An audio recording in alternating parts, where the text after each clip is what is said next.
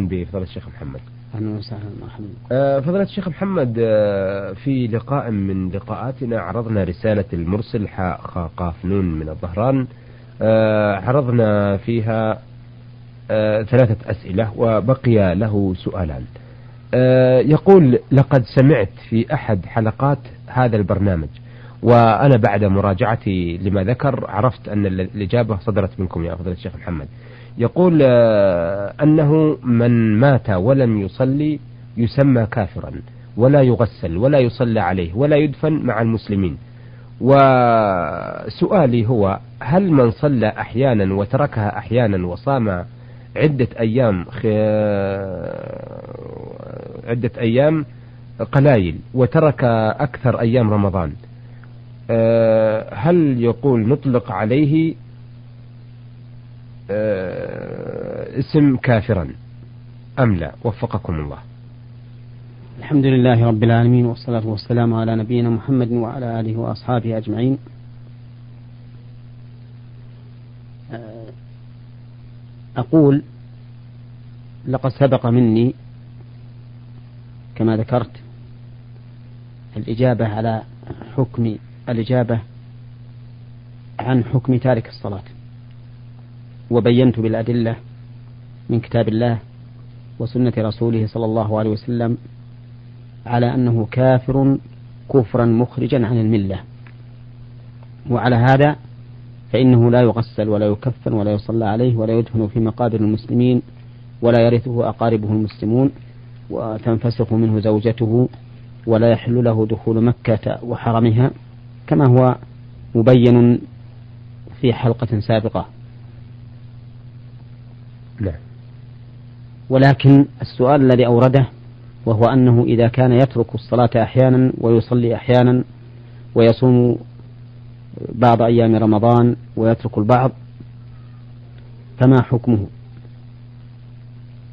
نقول إن كان يفعل ذلك إنكارا للوجوب والفرضية أو شكا في الوجوب فهو كافر. كافر من أجل هذا أي من أجل شكه في وجوب هذا الشيء أو من أجل إنكاره لوجوب هذا الشيء. لأن فرض الصلاة والصيام معلوم بالكتاب والسنة والإجماع القطعي من المسلمين ولا ينكر فرضيته أحد من المسلمين إلا رجلا أسلم جديدا ولم يعرف عن أحكام الإسلام شيئا فقد يخفى عليه هذا الأمر. وأما إذا كان ترك يترك البعض أي بعض الصلوات أو بعض أيام رمضان وهو مقر بوجوب الجميع. فهذا فيه خلاف بالنسبة لترك الصلاة. أما الصيام فليس بكافر. لا يكفر بترك بعض الأيام بل يكون فاسقا. ولكن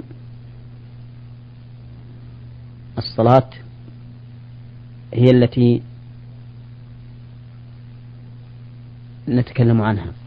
نعم. فنقول اختلف العلماء القائلون بتكفير تارك الصلاة هل يكفر بترك فريضة واحدة أو فريضتين أو لا يكفر إلا بترك الجميع؟ والذي يظهر لي أنه لا يكفر إلا إذا ترك تركا مطلقا. بمعنى أنه كان لا يصلي. ولم ولم يعرف عنه أنه صلى. وهو مستمر على ترك الصلاة. فأما إذا كان أحيانا يصلي وأحيانا لا يصلي مع إقراره بالفرضية فلا أستطيع القول بكفره. لأن الحديث يقول بين الرجل وبين الشرك والكفر ترك الصلاة. ومن كان يصلي أحيانا لم يقل لم يصدق عليه أنه ترك الصلاة. والحديث يقول ترك الصلاة والعهد الذي بيننا وبينهم الصلاة فمن تركها فقد كفر. نعم. لم يقل فمن ترك صلاة فقد كفر. ولم يقل بين الرجل وبين الشرك والكفر ترك صلاة بل قال ترك الصلاة. فظاهره أنه لا يكفر إلا إذا كان تركا عاما مطلقا. وأما إذا كان يترك أحيانا ويصلي أحيانا فهو فاسق.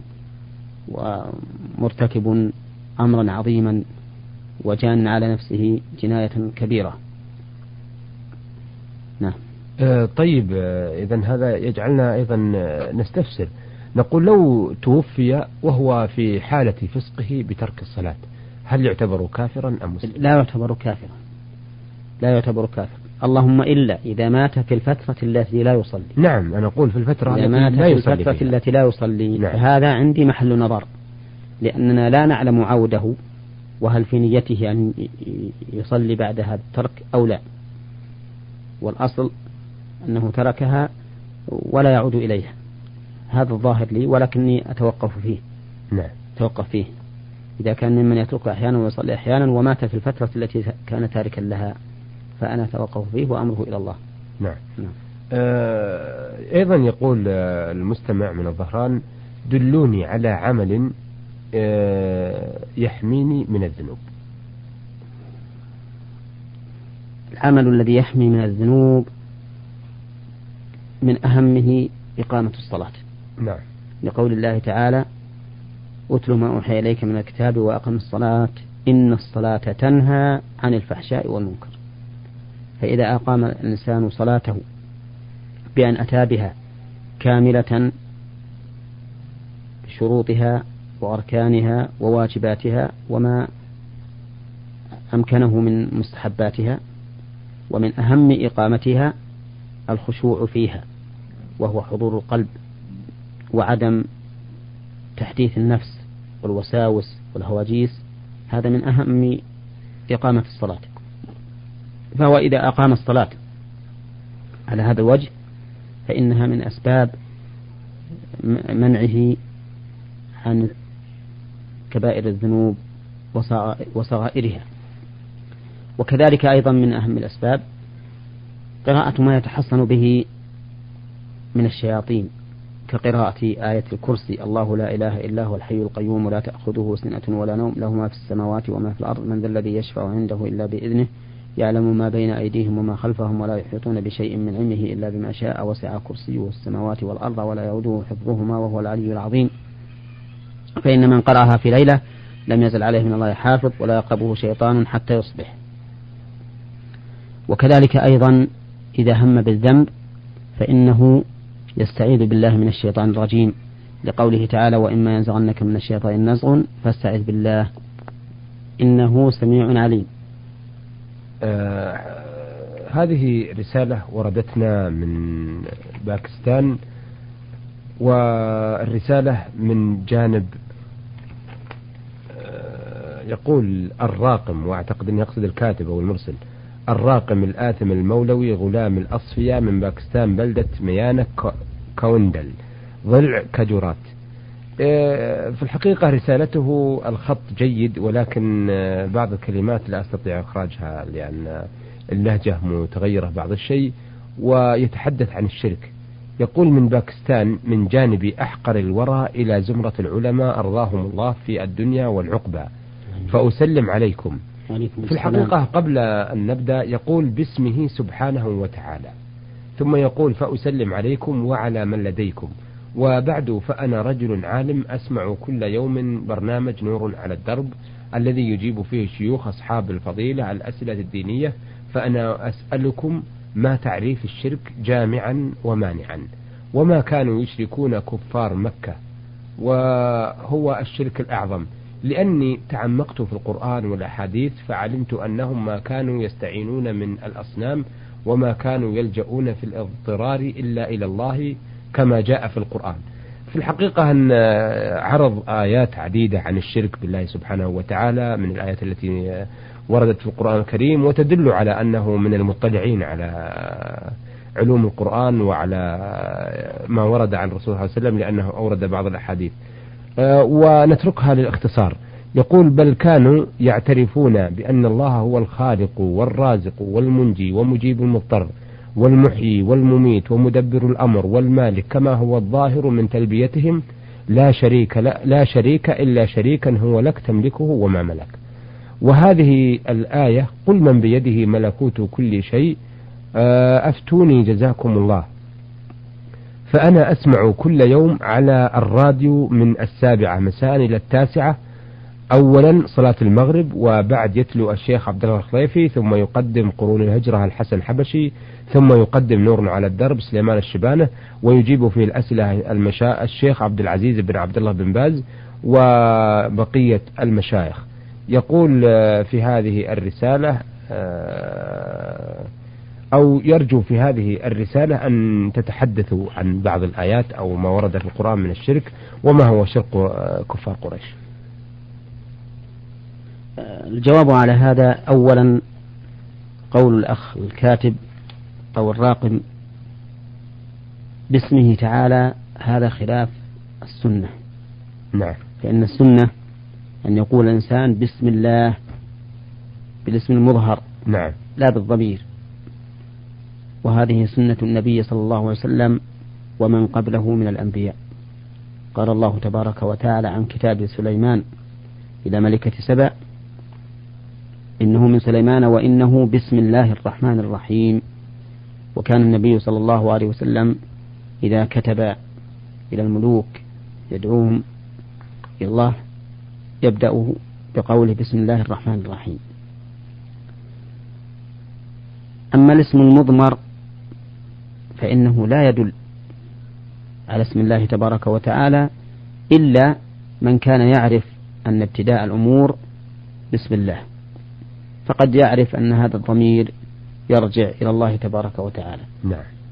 وعلى كل حال فالضمير مبهم يحتاج إلى معرفة مرجعه فلا ينبغي أن يستعمل في مقام الإظهار لا سيما وأنه على خلاف السنة الواردة عن الأنبياء عليهم الصلاة والسلام. نعم. وأما بالنسبة لشرك المشركين إذا قبل أن ننتقل لشرك المشركين نقول المستمع من باكستان أو الأخ من باكستان آه، المولوي غلام الأصفية آه، نقول له في رسائلك بعد أن تسمع هذا اليوم آه، عليك أن تكتب بسم الله الرحمن الرحيم. نعم هذا هو الأفضل. أثابكم الله نعم. أما بالنسبة لشرك المشركين الذين بعث فيهم النبي صلى الله عليه وسلم فإنه ليس شركا في الربوبية. نعم. لأن القرآن يدل على أنهم إنما كانوا يشركون في العبادة فقط. أما في الربوبية فيؤمنون بأن الله وحده هو الرب وأنه مجيب دعوة المضطرين وأنه هو الذي يكشف السوء إلى غير ذلك مما ذكر الله تبارك وتعالى عنهم من إقرارهم بربوبية الله عز وجل وحده. نعم.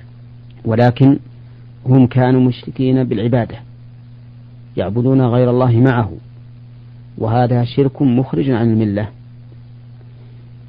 لأن التوحيد هو عبارة حسب دلالة اللفظ جعل الشيء واحدا. والله تبارك وتعالى له حقوق يجب أن يفرد بها. وهذه الحقوق تنقسم إلى ثلاثة أقسام. أحدها حقوق ملك والثاني حقوق عبادة والثالث حقوق أسماء وصفات. ولهذا قسم العلماء التوحيد إلى ثلاثة أقسام. نعم. توحيد الربوبية وتوحيد الأسماء والصفات وتوحيد العبادة. فأما توحيد الربوبية فهو إفراد الله تبارك وتعالى بالخلق والأمر. كما قال الله تعالى ألا له الخلق والأمر. نعم. فالخلق والأمر وهو التدبير هذا هو الربوبية وهو مختص بالله عز وجل فلا خالق إلا الله ولا آمر ومدبر إلا الله عز وجل. وأما توحيد الأسماء والصفات فهو إفراد الله تبارك وتعالى بأسمائه وصفاته بحيث يؤمن يؤمن العبد بما أثبت الله لنفسه في كتابه أو أثبته له رسوله صلى الله عليه وسلم له من الأسماء والصفات على الوجه الذي أراد الله ورسوله وعلى الوجه اللائق به من غير إثبات شبيه له أو مثيل. نعم. لأن إثبات شبيه أو مثيل هذا هو الشرك.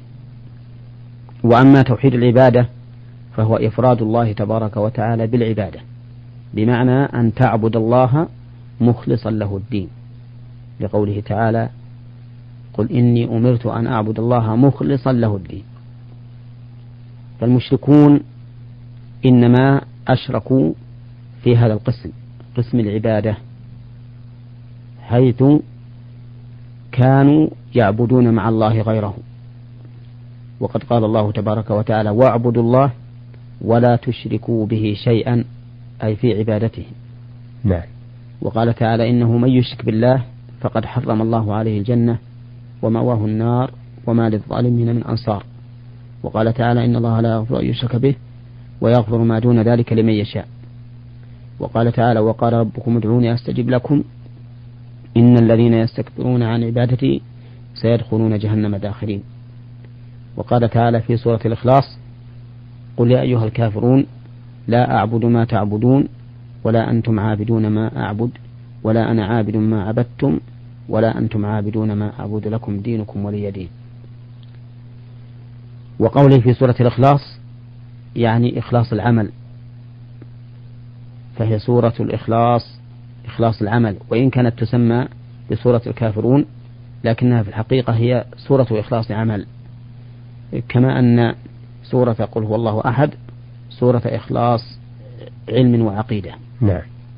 الحاصل أن هؤلاء مشركون الذين بعث فيهم الرسول عليه الصلاة والسلام وإن كانوا لا يستعينون إلا بالله ولا يستغيثون إلا به ولا ولا يقرون بأن أحدا خالقا سوى الله عز وجل.